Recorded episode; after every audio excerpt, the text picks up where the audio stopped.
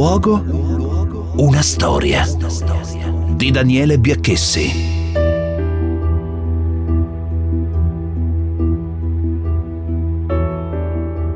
Potente Bellosguardo, Lancia, Formica, Sirio, Stecchino e ancora Truciolo, Balena, Braccioforte, Triglia, Bufera e Vipera. Sono i nomi di battaglia di alcuni partigiani toscani, quelli che iniziano da Siena, Arezzo, Grosseto, Livorno, Pisa, Pistoia, alla lunga marcia per la liberazione di Firenze.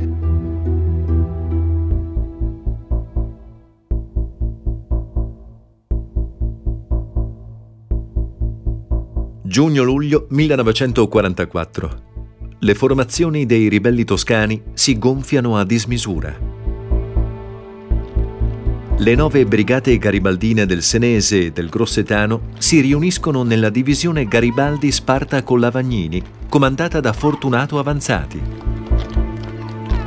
I partigiani, che operano nella zona tra Firenze e Arezzo, come le brigate Cagliani, Arno e Lanciotto Ballerini, eroe della battaglia di Valibona, confluiscono tutti nella divisione Garibaldi-Arno alla guida di Aligi Barducci Potente, uno di quei condottieri naturali che si fa capire da contadini, operai e studenti. Anche le formazioni di Giustizia e Libertà si riorganizzano nella divisione Firenze Liberata. Accanto ai 2 eserciti si muovono decine di piccole e grandi bande autonome. Il gruppo della Garfagnana prende ordini dal maggiore inglese Anthony Oldham. I democristiani organizzano le loro bande verso Arezzo. Gli ex militari dell'esercito italiano tengono postazioni sul monte Amiata e a Chiusi. Rimangono saldi i veterani, quelli che combattono da mesi nazisti e fascisti sulle colline, sulle montagne, alla macchia, quelli che hanno visto morire i loro migliori amici in combattimento o sotto tortura. E si formano le giovani reclute che hanno speranze e ire rivoluzionarie. In tutto sono 5.000 combattenti. Potente Bellosguardo, Lancia, Formica, Sirio, Stecchino, Truciolo, Balena, Braccioforte, Triglia, Bufera e Vipera proseguono la loro marcia per Firenze.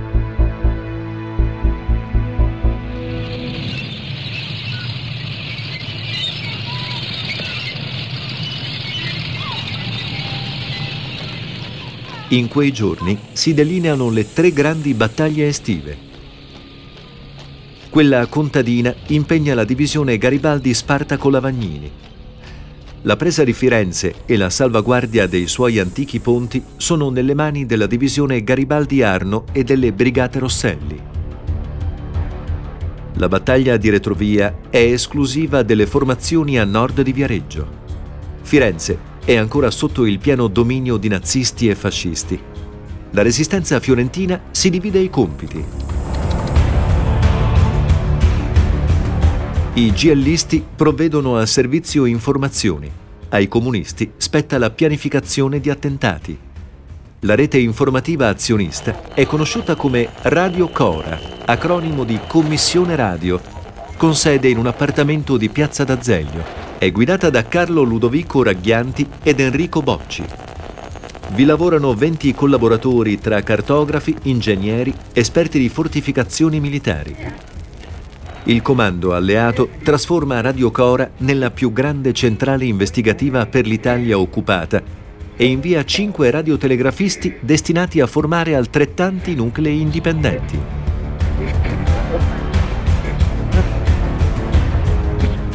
Il 7 giugno 1944 Radio Cora cade nelle mani del nemico.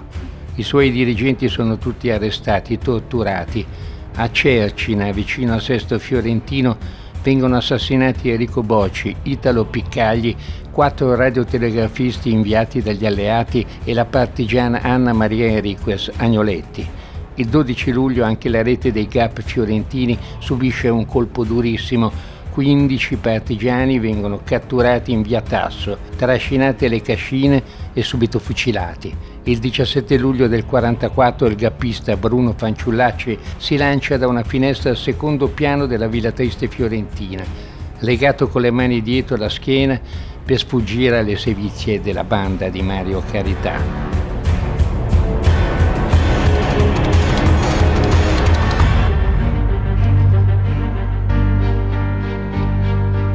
Sconfitti a Roma, liberata dagli alleati il 4 giugno 1944, i nazisti fuggono veloci verso il nord, cacciati dalla linea Gustav dopo le 4 battaglie intorno a Cassino. 20.000 tedeschi, 115.000 anglo-americani morti in combattimento tra gennaio e maggio del 1944. Nella loro ritirata si lasciano dietro però una lunga scia di sangue. In Toscana, il feldmaresciallo Albert Kesselring e le compagnie di Ventura fasciste pianificano stragi contro civili e ribelli a Cortona, Forno, Partina, Badia Prataglia, Vallucciole, Civitella Valdichiana, Miniere di Noccioleta, Castelnuovo Val di Cecina, Bucine, Guardistallo, Cavriglia, Palazzaccio di Arceno, Orenaccio, San Polo, San Miniato, San Giovanni Valdarno, Marradi, Massarosa, Valla, Padule di Fucecchio, Figline di Prato, Vinca, San Giuliano Terme, Pescia, Farneta, Fosse del Frigido, Empoli, Pisa, Firenze. Decine di borghi e città della Toscana vengono colpiti dalla furia dei soldati del Terzo Reich, 4.461 morti. Il 3 luglio Siena viene liberata dagli alleati. Il 15 luglio i partigiani iniziano la marcia per la presa di Firenze, conquistano terreno metro dopo metro, ingaggiano battaglie fulminee, attraversano fiumi, interrompono i rifornimenti dei nazisti. Ogni giorno la meta è più vicina.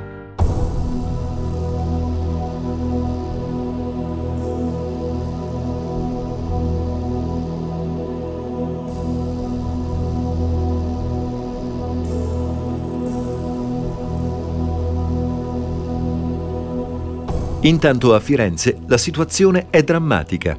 Sono scomparsi i servizi igienici e trasporti, manca il carbone, sospesa l'erogazione del gas e della corrente elettrica. Il telefono può essere utilizzato solo per le emergenze. Sono rimasti 1.000 di soldati tedeschi comandati dal colonnello Adolf Fuchs, mentre il grosso delle truppe è attestato sulle colline intorno alla città.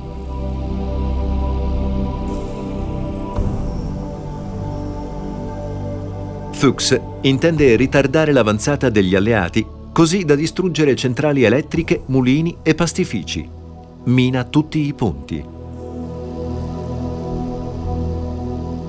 A Firenze tutti i partiti antifascisti sono mobilitati per l'insurrezione. La città viene divisa in 4 zone operative. Oltrarno, 800 uomini in 77 squadre. Cascina, Porta al Prato, Rifredi, 418 uomini in 39 squadre.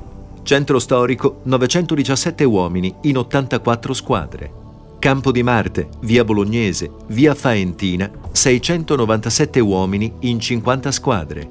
Gli altri partigiani toscani sono già piazzati sulle colline.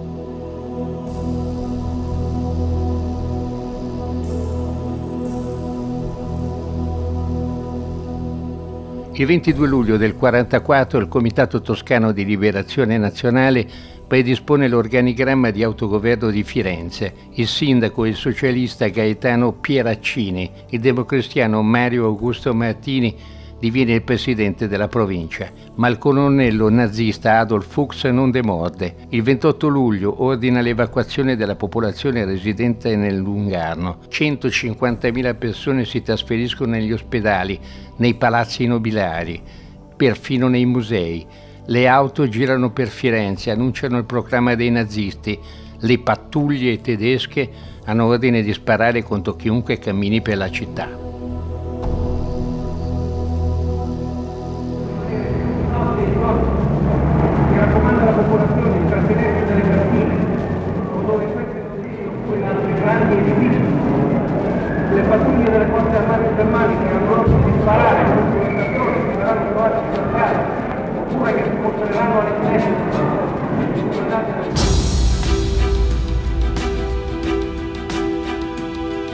Il 3 agosto i fiorentini sono costretti a restare chiusi in casa, tranne mezz'ora al giorno per attingere acqua alle fontane.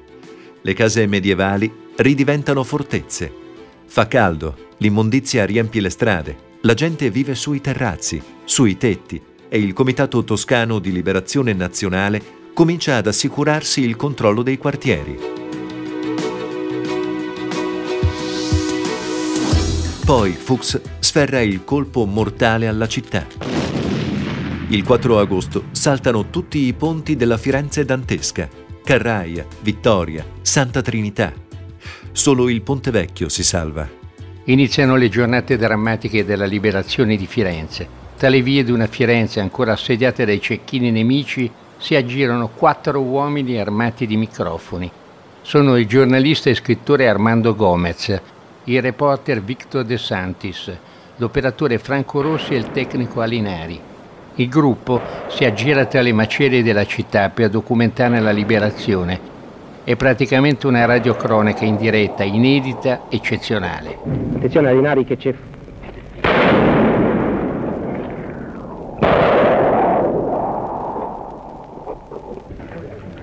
Registri. Il buffino lì alla finestra.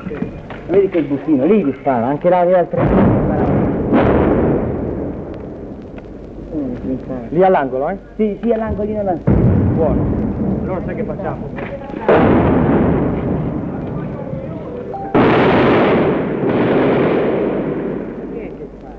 Alcuni patrioti attraversano rapidamente la strada e la piazza. È caduto un caricatore. Altri arrivano qui presso a noi. Senti, perché si può buttare via, fa più. Madonna. Non so se mi sei incantato, accidente. Un moschetto si è incantato. Il patriota l'ha gettato qua per terra e ha impugnato l'unica arma che gli è rimasta, la pistola. Appostati presso la colonna, si preparano a tirare. Un altro arriva presso di noi correndo.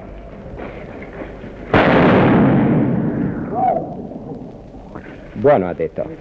È una vera caccia all'uomo. Colpo per colpo. Ora si sta tentando un accerchiamento. Dai, semina! Guarda il passeggero della notte, va. Arriva in questo momento uno stranissimo tipo in bicicletta. È un partigiano con una camicetta di seta amaranto e in testa un cappello di paglia con uno strano pennacchio rosso. Tiene alla cintola una bomba a mano di tipo tedesco e un bastoncino di bambù. Ora sparano di nuovo.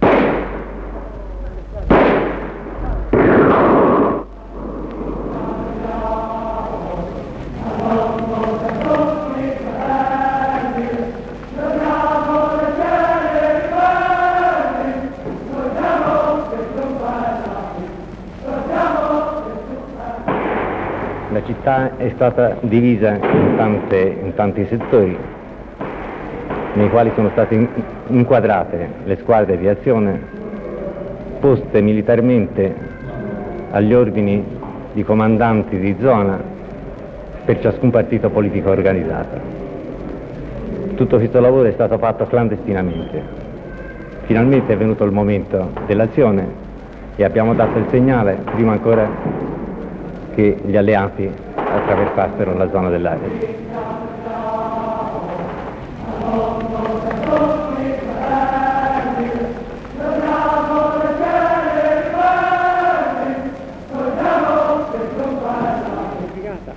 Mi recai sul posto, però gli elementi erano appoggiati da fuoco dei carri armati Tigre che dall'altra parte del Mugnone battevano le nostre posizioni. Chiesi ausilio ad altri reparti armati di armi pesanti e mi mandarono la compagnia della seconda compagnia della brigata Lanciotto, di cui il capitano fu ferito pochi minuti prima di me.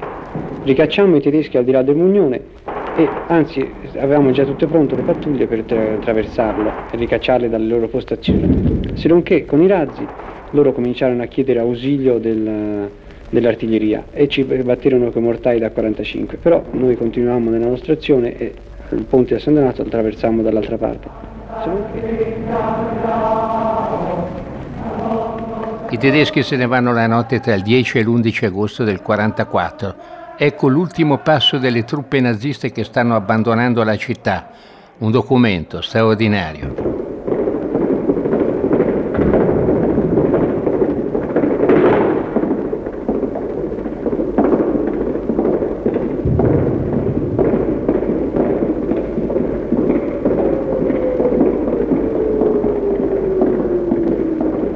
Intanto Radio Londra diffonde le ultime notizie sull'avanzata degli alleati a Firenze. Offensiva alleata da Arezzo minaccia di aggirare Firenze da nord-est. In questo settore Montegrillo sulla strada di Bibbiena, conquistato da reparti dell'Ottava Armata. Sono in corso aspri combattimenti. Le altre posizioni tedesche a sud dell'Arno. Alle 6:45 la campana del Bargello, la mattinella, suona il segnale dell'insurrezione generale. I partigiani hanno vinto e hanno liberato la Toscana insieme agli anglo-americani, che entrano poco dopo a Firenze. Fino a qui la storia. Poi ci sono i luoghi dell'insurrezione di Firenze. Questo è il nostro percorso fiorentino che parte da via Bolognese. Qui si trova Villa Triste.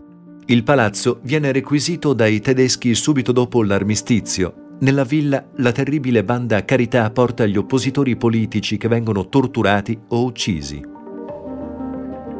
Bruno Fanciullacci, uno dei partigiani fiorentini, muore qui, in via Bolognese. Si getta dal secondo piano per il timore di non resistere alle torture il 17 luglio 1944. Da Villa Triste arriviamo a Piazza Pitti, dove durante il periodo della battaglia di Firenze molte famiglie trovano rifugio in questa piazza. Qui vengono accudite dal Comitato Toscano di Liberazione Nazionale. Poi raggiungiamo via Romana La Specola. Alla vigilia della battaglia di Firenze, il Comitato Toscano di Liberazione Nazionale, consapevole che le due sponde ben presto sarebbero state isolate, manda un distaccamento in Oltrarno. I partigiani si stabiliscono alla Specola. Devono gestire quella parte della città, coordinare le azioni dei partigiani e stringere contatti con i primi alleati arrivati a Firenze. In Via del Leone le suore del convento delle francescane missionarie nascondono un giorno una trentina di donne e bambine ebrei nella struttura. Nel novembre del 43, forse a seguito di una soffiata, la banda Carità irrompe nel convento, cattura gli ebrei nascosti. Vengono tutti inviati nei campi di sterminio, da dove pochi tornarono vivi. E da Via del Leone passiamo per Piazza Tasso. La sera del 17 luglio del 44 arriva la banda Carità e apre il fuoco sulle persone che sono fuori a prendere il fresco. Muoiono 5 persone, tra cui un bimbo di 8 mesi. In via Lupo muore il primo soldato alleato ucciso da un cecchino la notte del 4 agosto del 44. È uno scozzese, Hugh McNeill, il primo caduto alleato per la liberazione di Firenze. Via dei Bardi, Pontevecchio. Nella notte del 4 agosto 1944 i tedeschi fanno saltare tutti i ponti di Firenze ad eccezione di Pontevecchio. Il giorno successivo, i partigiani Barbieri e Fischer, passando sulla testa dei nemici, attraversano il corridoio vasariano e ristabiliscono i contatti tra le due sponde dell'Arno. In via dei Bastioni i tedeschi, ritirata da Forte Belvedere, piazzano mine nelle strade di accesso alla città. Gli alleati bonificano la zona, ma a loro sfugge una mina situata sotto dei rifiuti. Il 6 agosto la mina esplode. Vengono uccise 7 persone. Piazza Santo Spirito. L'8 agosto 1944 muore il partigiano Potente, comandante della Brigata Garibaldi. È vittima di un'azione in combattimento.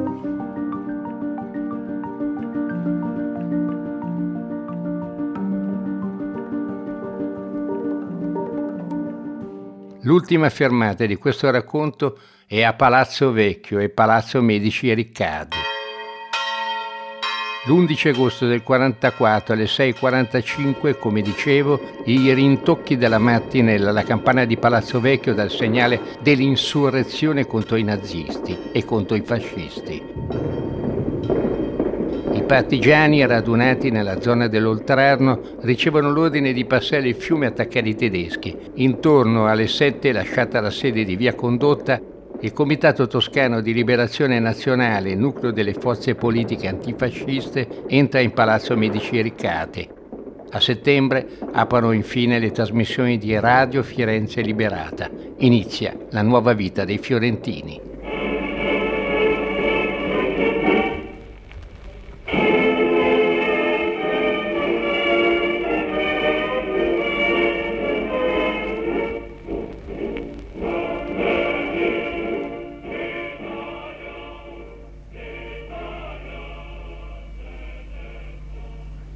Qui Radio Firenze. Questa è la voce di Firenze Liberata. Alle nostre ascoltatrici ed ai nostri ascoltatori, buongiorno. Oggi, mercoledì 20 settembre, Sant'Eustachio Martire. Ecco il programma della giornata.